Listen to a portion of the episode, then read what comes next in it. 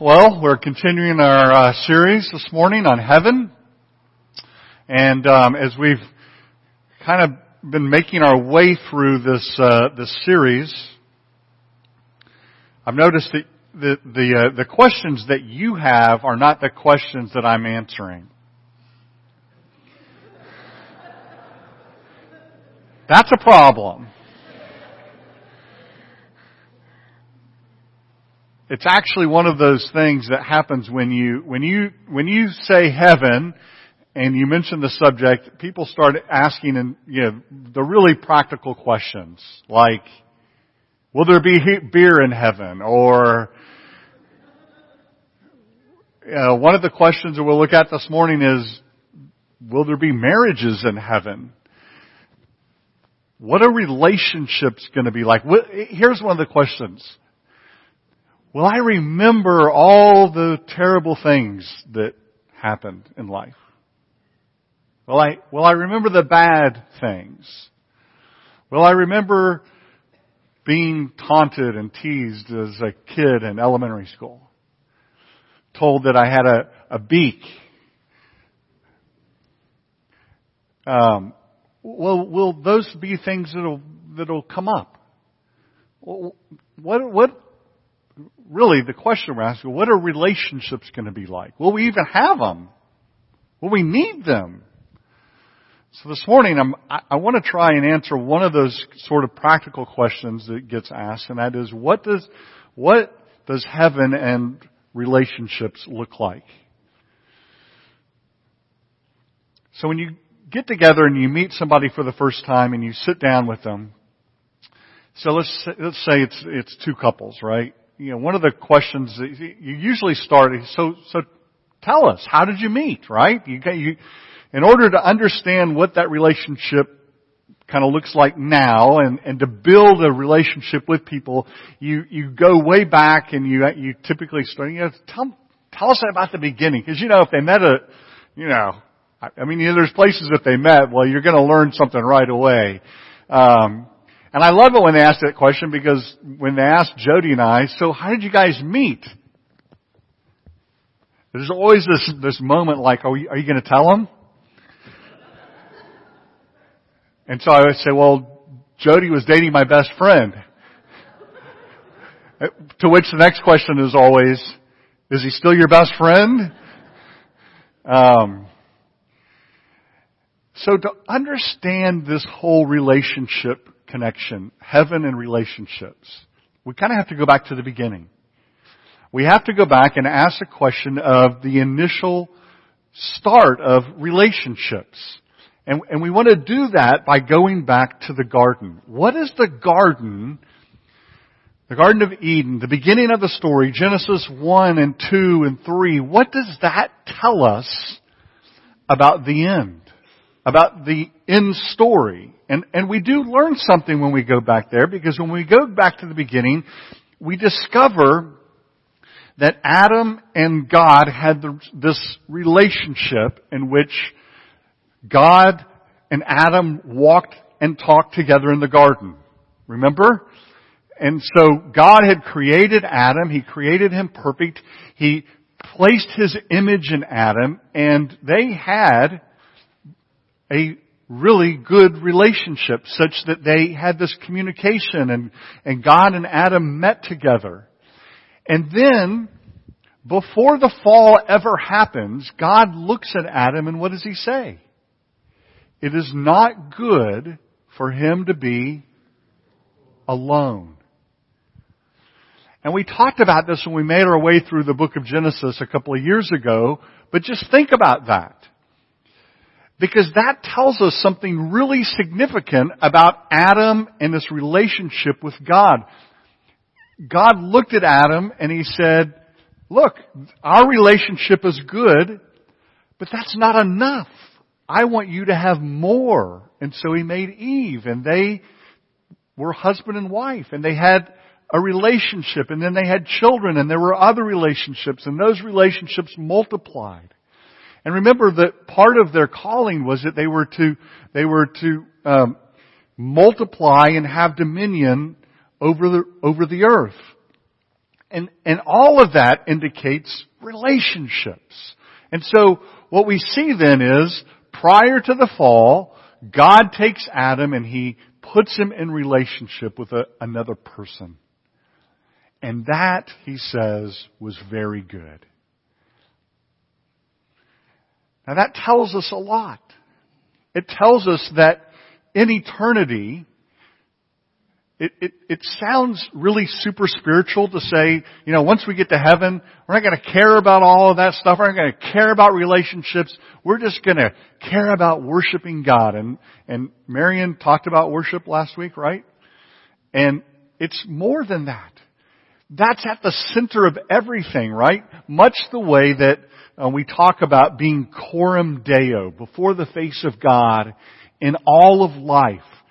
Right? Much in which, uh, you know, the same way the apostle Paul says, whatever you do, whether you eat or drink, you do it all. How? For the glory of God. Right? And so what is he saying? He's saying, okay, well there's a, a specific defined worship that we do now. This is corporate worship.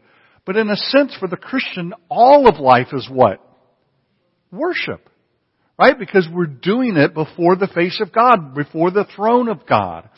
And so, in, in, in a sense, when we think about our relationships then, we have these relationships and they're before the face of God, but they're relationships. We're meeting with people, we're exchanging with people, and, and all of that is good. And all of that doesn't just go away. It doesn't just evaporate. Because God made us for relationships. And not just with Himself, but with each other. And so the garden before the fall tells us a lot about what etern- what we, what we can expect with respect to the new heavens and the new earth. And what we can expect is relationships will continue. Now I've just blown it for some of you. You're like, you're kidding me, right? Thanks, Norma. yeah, some of you are like, I was really, uh, come on. All the introverts in here were like, darn it. You're gonna have to keep trying at this? yes, we have to keep trying. Because God has made us for relationships. And so the indications through scripture, and we're going to look at those, are that relationships matter. Remember when Jesus was asked, what is the greatest commandment? What did he say? Love the Lord your God with all your heart, soul, mind, and strength, and love your neighbor as yourself. He, those two were intricately connected, as if loving God precipitates a relationship with other people loving others, being in relationship with others. Okay? And, and, and think about that. Loving God intricately linked with loving your neighbor. Such that loving God and, and moving on to the new heavens and the new earth and, and finally having this completed relationship with God the Father, it doesn't just cause all of those relationships to evaporate. It causes all those relationships to be what they finally could and should be. We'll talk more about that when we get to the end. So here's this first point. What does the garden tell us? The garden tells us God made us for relationships and that they don't automatically evaporate or, and go away when we get to the new heavens and the new earth, which here we'll just, let's just talk about it as eternity, right? Because we've already been through what happens when we die, and then what happens when Christ returns, and we know that we end up in the new heavens and the new earth, whatever that looks like. And so we'll just talk about that as eternity. And so the garden tells us that in the first garden, created for perfection, with God at the center of it all, relationships were a priority. And God made us for that. Now, some people imagine that they can love God and they don't, and, and they don't have to love people.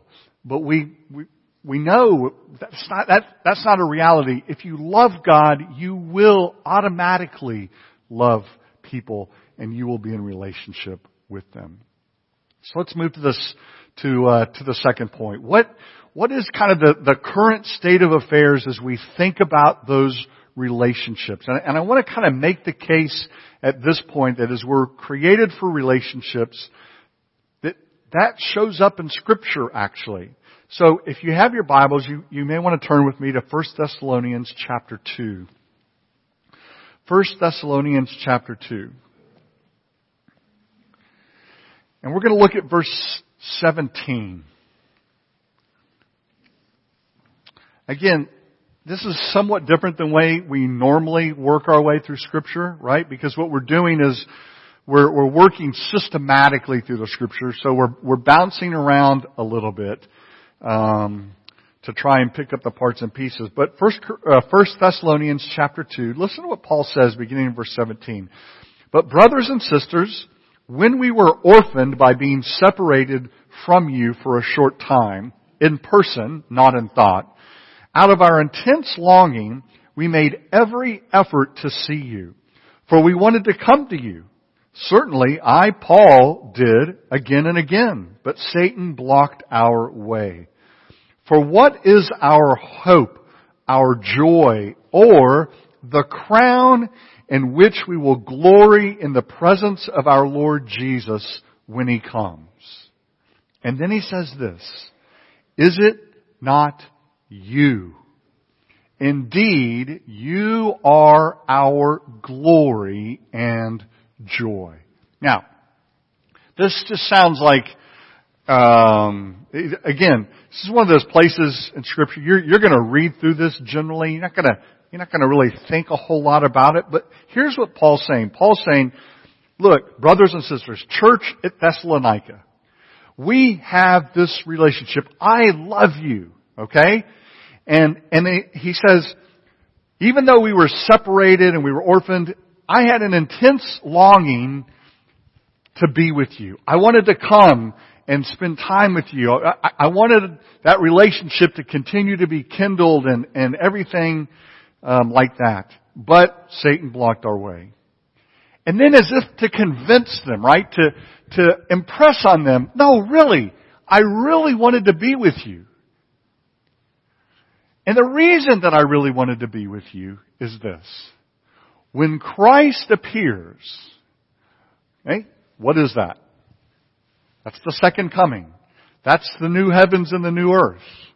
Hey, when Christ appears, you will be my glory and joy. Now think about that. Because what he's saying is, my investment in you and the work of Christ in you to advance holiness and godliness in your life, to, to see the transformation of your person, all of that, you as a person will be the end all and the be all, if you want to say it that way, for me in the consummation of all things. When he wraps up the package and it's all said and done, you're the thing that I'm going to point to.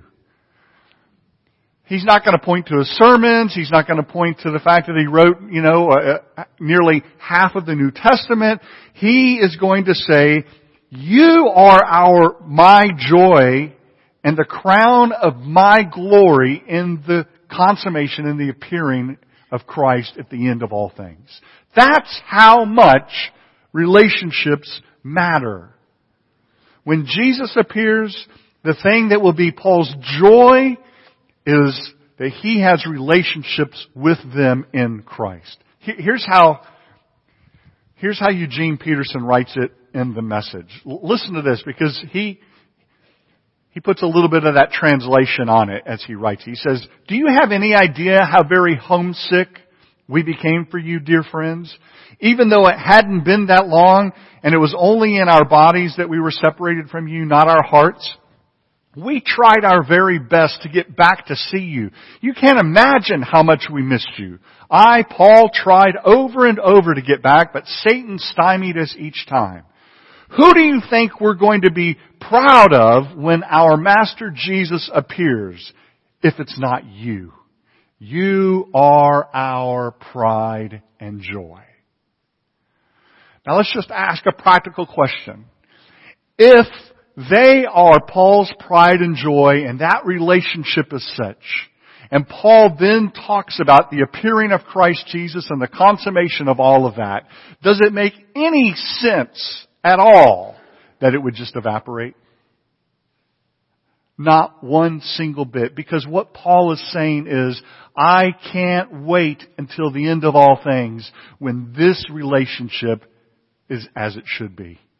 And everything is sewed up and the work that he's begun is complete in you and there we are. Now, what difference does it make at that point if Paul has a relationship with them? If, how can they possibly be his joy and the crown of his delight at the end of all things if he doesn't even know who they are? It can't. Because we do know.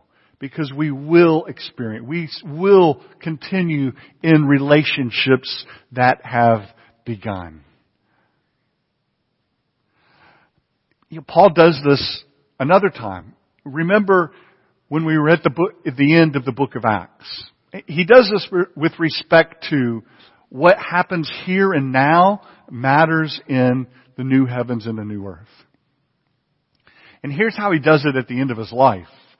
So remember, at the end of 2 Timothy, there is Paul. He's in some sort of house arrest. He knows that death is nearly imminent, and so he's writing and he's asking that um, uh, that they would bring things to him. Remember, and so he asked for his cloak and his books and his parchments.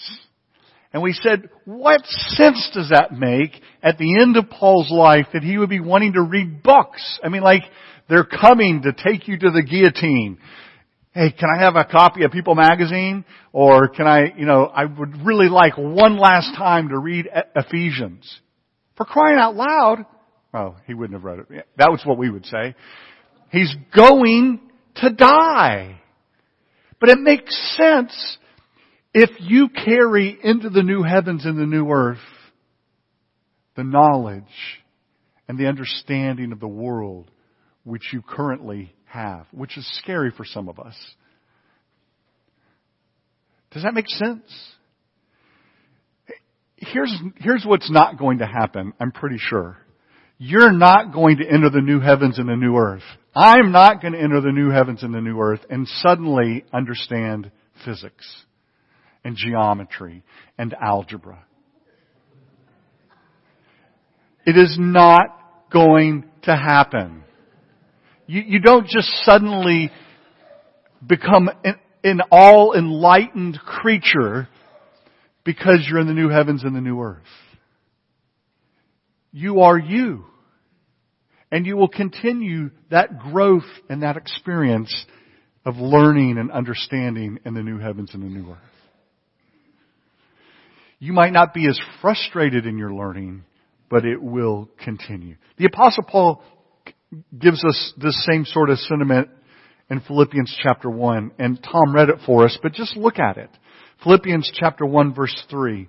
I thank my God every time I remember you and all my prayers for all of you. I always pray with joy because of your partnership in the gospel from the first day until now. Being confident of this, that he who began a good work in you will carry it on to completion until the day of Christ Jesus. And then he says this, verse 7, It's right for me to feel this way about all of you since I have you in my heart, whether I'm in chains, defending or confirming the gospel, all of you share in God's grace with me, and God can testify how I long for all of you with the affection of Christ Jesus. And this is my prayer that your love may abound more and more in knowledge and depth of insight, so that you may be able to discern what is best and may be pure and blameless for the day of Christ, at which time all relationships will vanish and will have nothing to do with each other. That's not what he says. Until the day of Christ, filled with the fruit of righteousness that comes through Jesus Christ to the praise and glory of God.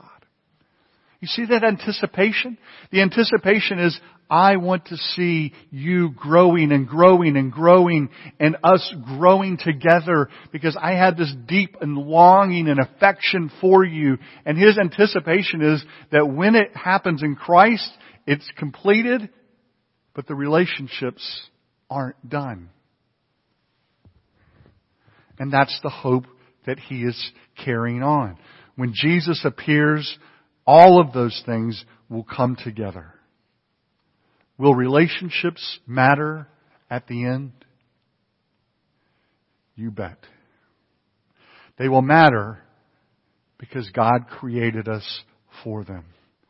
And they will matter because that is part and parcel of the work that He is doing in us. Our relationships, one author said, are the work, are the workshops of heaven in our lives. And here's what they meant by that. Our relationships are the primary place where the work of our future glory is being worked out. Our relationships are the workshops of heaven, meaning they're the primary place where the work of God's glory, your salvation, is being worked out in your relationships for the hope of future glory. You know what that means? The, the biggest sanctifying tool we have in life is sitting around you and near you and is here and there and yon. It's relationships. How else are, how else will we grow in our relationship with Christ, but via our relationships with one another? We won't. And what sense does it make that He would grow us, right? He would have us in that workshop only to get to the very end and then poof! None of it matters. It doesn't. Because this is what He created us for. He created us for relationships. And those relationships are the primary defining tool in our sanctification. I think this is why, I mean, I don't know. I think this is why, I think this is why we withdraw from people because it's, it, it is the one really good thing in our lives that kind of brings out, I mean, you don't really know you're a sinner. You don't really know you're a sinner until you're in that relationship. It's typically a marriage relationship, but not always. But you don't really know it until then. And then you then you realize it. Usually. Some of us get it. Some of us don't. You know what I'm talking about. Because the relationships pull out of us and draw out of us and, and reveal in us the broken parts of who we are. They just do. Add, add children to the mix and those kinds of relationships. And we're not just talking about spousal relationship. Uh, that's clearly an identifiable one of the main relationships, but there are so many other relationships. And they all they all do something to us. They all reveal something in us. And sometimes that's really difficult and challenging, especially if you don't have that view. We're going to talk a little bit more about it. So, all of those, uh, all of those relationships are for us a place where God is doing that work of grace in us. One author says this, For the sins which so often made us tremble are washed away in the blood of Jesus and are therefore no longer a source of trouble. The remembrance of them rather intensifies our love for God of mercy and therefore increases our happiness. Now, I will tell you, some of this is speculation. Some of it is by good inference from scripture. But remembering the difficulties, remembering the challenges, as this author says, remembering, right, even though our sin is washed away from the, by the blood of Christ, our remembrance of it causes the mercy of God and the grace of God to intensify, thereby increasing our joy. So, having a knowledge of who you are and the struggles you've had and the relationship difficulties that we've gone through, once in glory, those memories intensify our joy and delight. Why? Because grace is seen as unadulterated love and God that God has shown towards us. Does that make sense? Like, you will finally and fully realize how bad it was by how good it is experiencing His grace in that way. Him having finally completed the work that He began in you intensifies your joy and delight because you know how bad you really were. Tracking? It's just, a, give me a no if, if we're not tracking. Yeah, maybe a little. So, that knowledge of your relationships and the relationships themselves bring clarity to how amazing God's grace is. Now, one of the common questions, as we just kind of finish this middle section, one of the common questions is what about marriage? And actually, we don't have to guess. If you have your Bibles, you go to Luke chapter 20, verse 27. This will delight some of you and disappoint others. Luke chapter 20, beginning in verse 27. We'll just read this little section together. Some of the Sadducees, you know why they call them Sadducees, right? Because they didn't believe in the resurrection, so they were sad, you see? Alright, terrible. Some of the Sadducees who say there is no resurrection came to Jesus with a question. Teacher, they said, Moses wrote for us that if a man's brother dies and leaves a wife but no children, the man must marry the widow and raise up offspring for his brother. Now there were seven brothers. The first one married a woman and died childless. The second and the third married her, and in the same way, the seven died, leaving no children. Finally, the woman died too. Verse 33. Now then, at the resurrection, whose wife will she, it's like a riddle. Whose wife will she be since the seven were married to her? Verse 34, Jesus replied, The people of this age marry and are given in marriage, but those who are considered worthy of taking part in the age to come and in the resurrection from the dead will neither marry nor be given in marriage. And they can no longer die, for they are like the angels.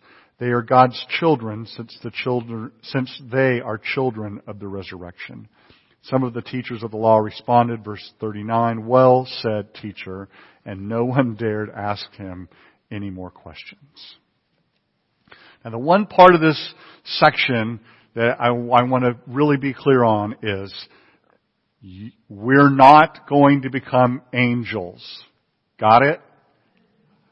Like angels. How so? We don't die and we don't marry. He says, You'll be like the angels. You will not be angels. None of you. Okay? No harp, no wings, no angels. Everybody repeat after me. We will not be angels. Okay. Um, but you will be like angels. And the way, the two ways in which we will be like the angels is we won't marry and we won't die. Now, um, again, this is going to be disappointing because some of you have worked long and hard at your marriage and you'd finally like it to be perfect.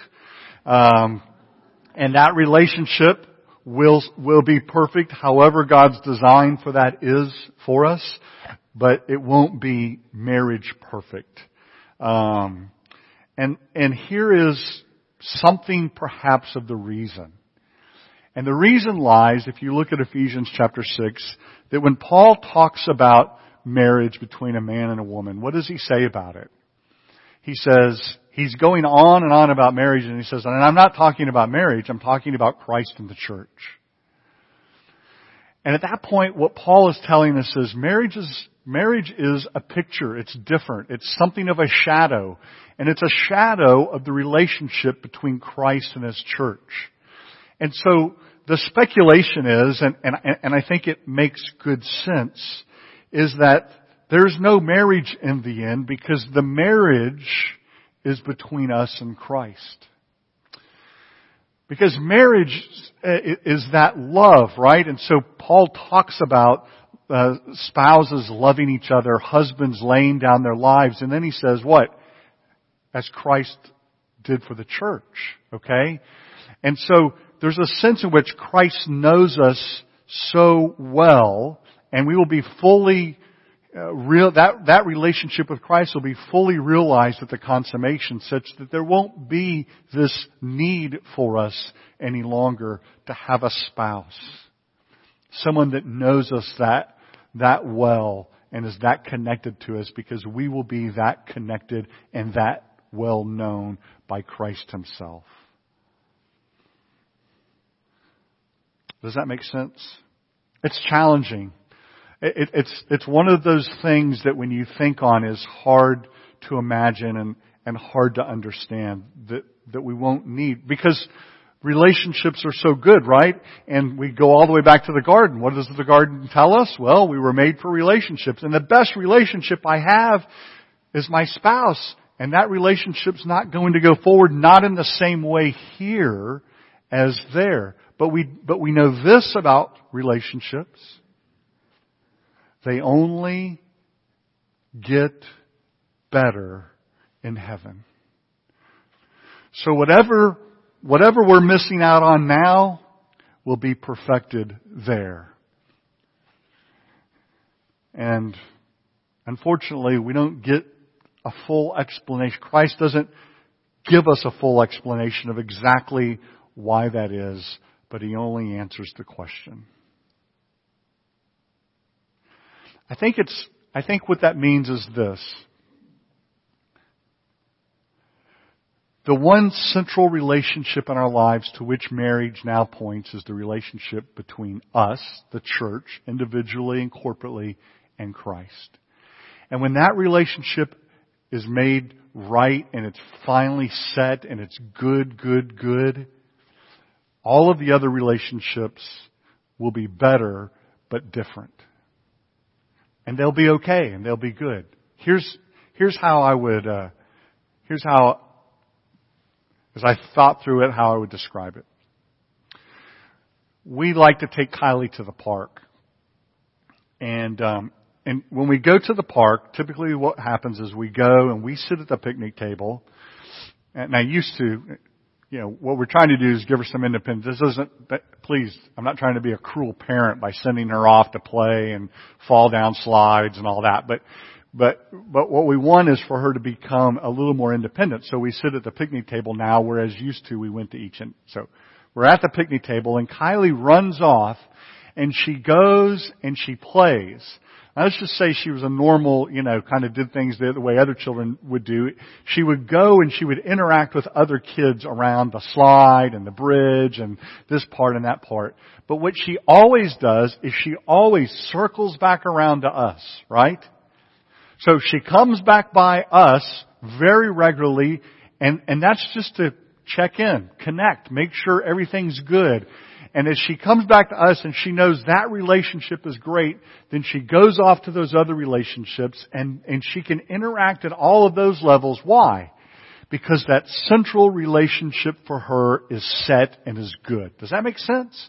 And so, heavenly speaking, the central relationship is good, therefore all the other relationships matter, and they are good too.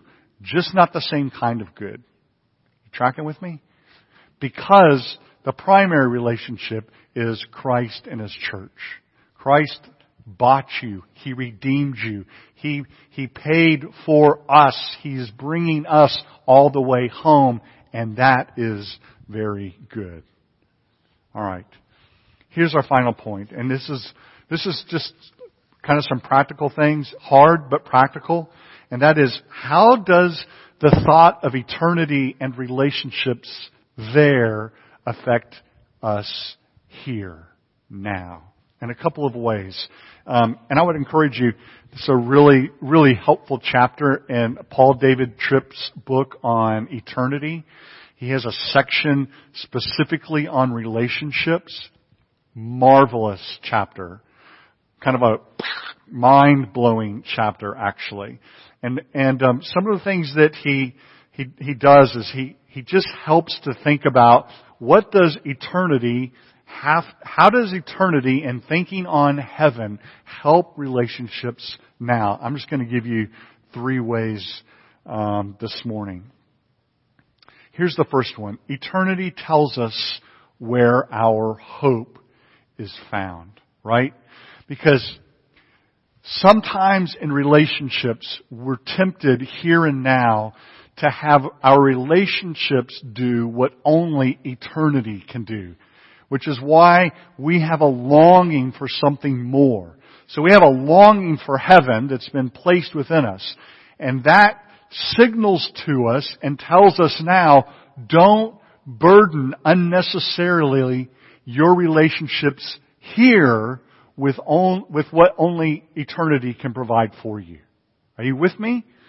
Your relationships here are good and they're meaningful, but the happiness and security that we are ultimately looking for is found only in God and our relationship with Christ. Only there and only in eternity is that fully and finally complete. And if you put the weight of that glorious finality on your relationships now to provide for you, you will crush them. And, and you will be disappointed.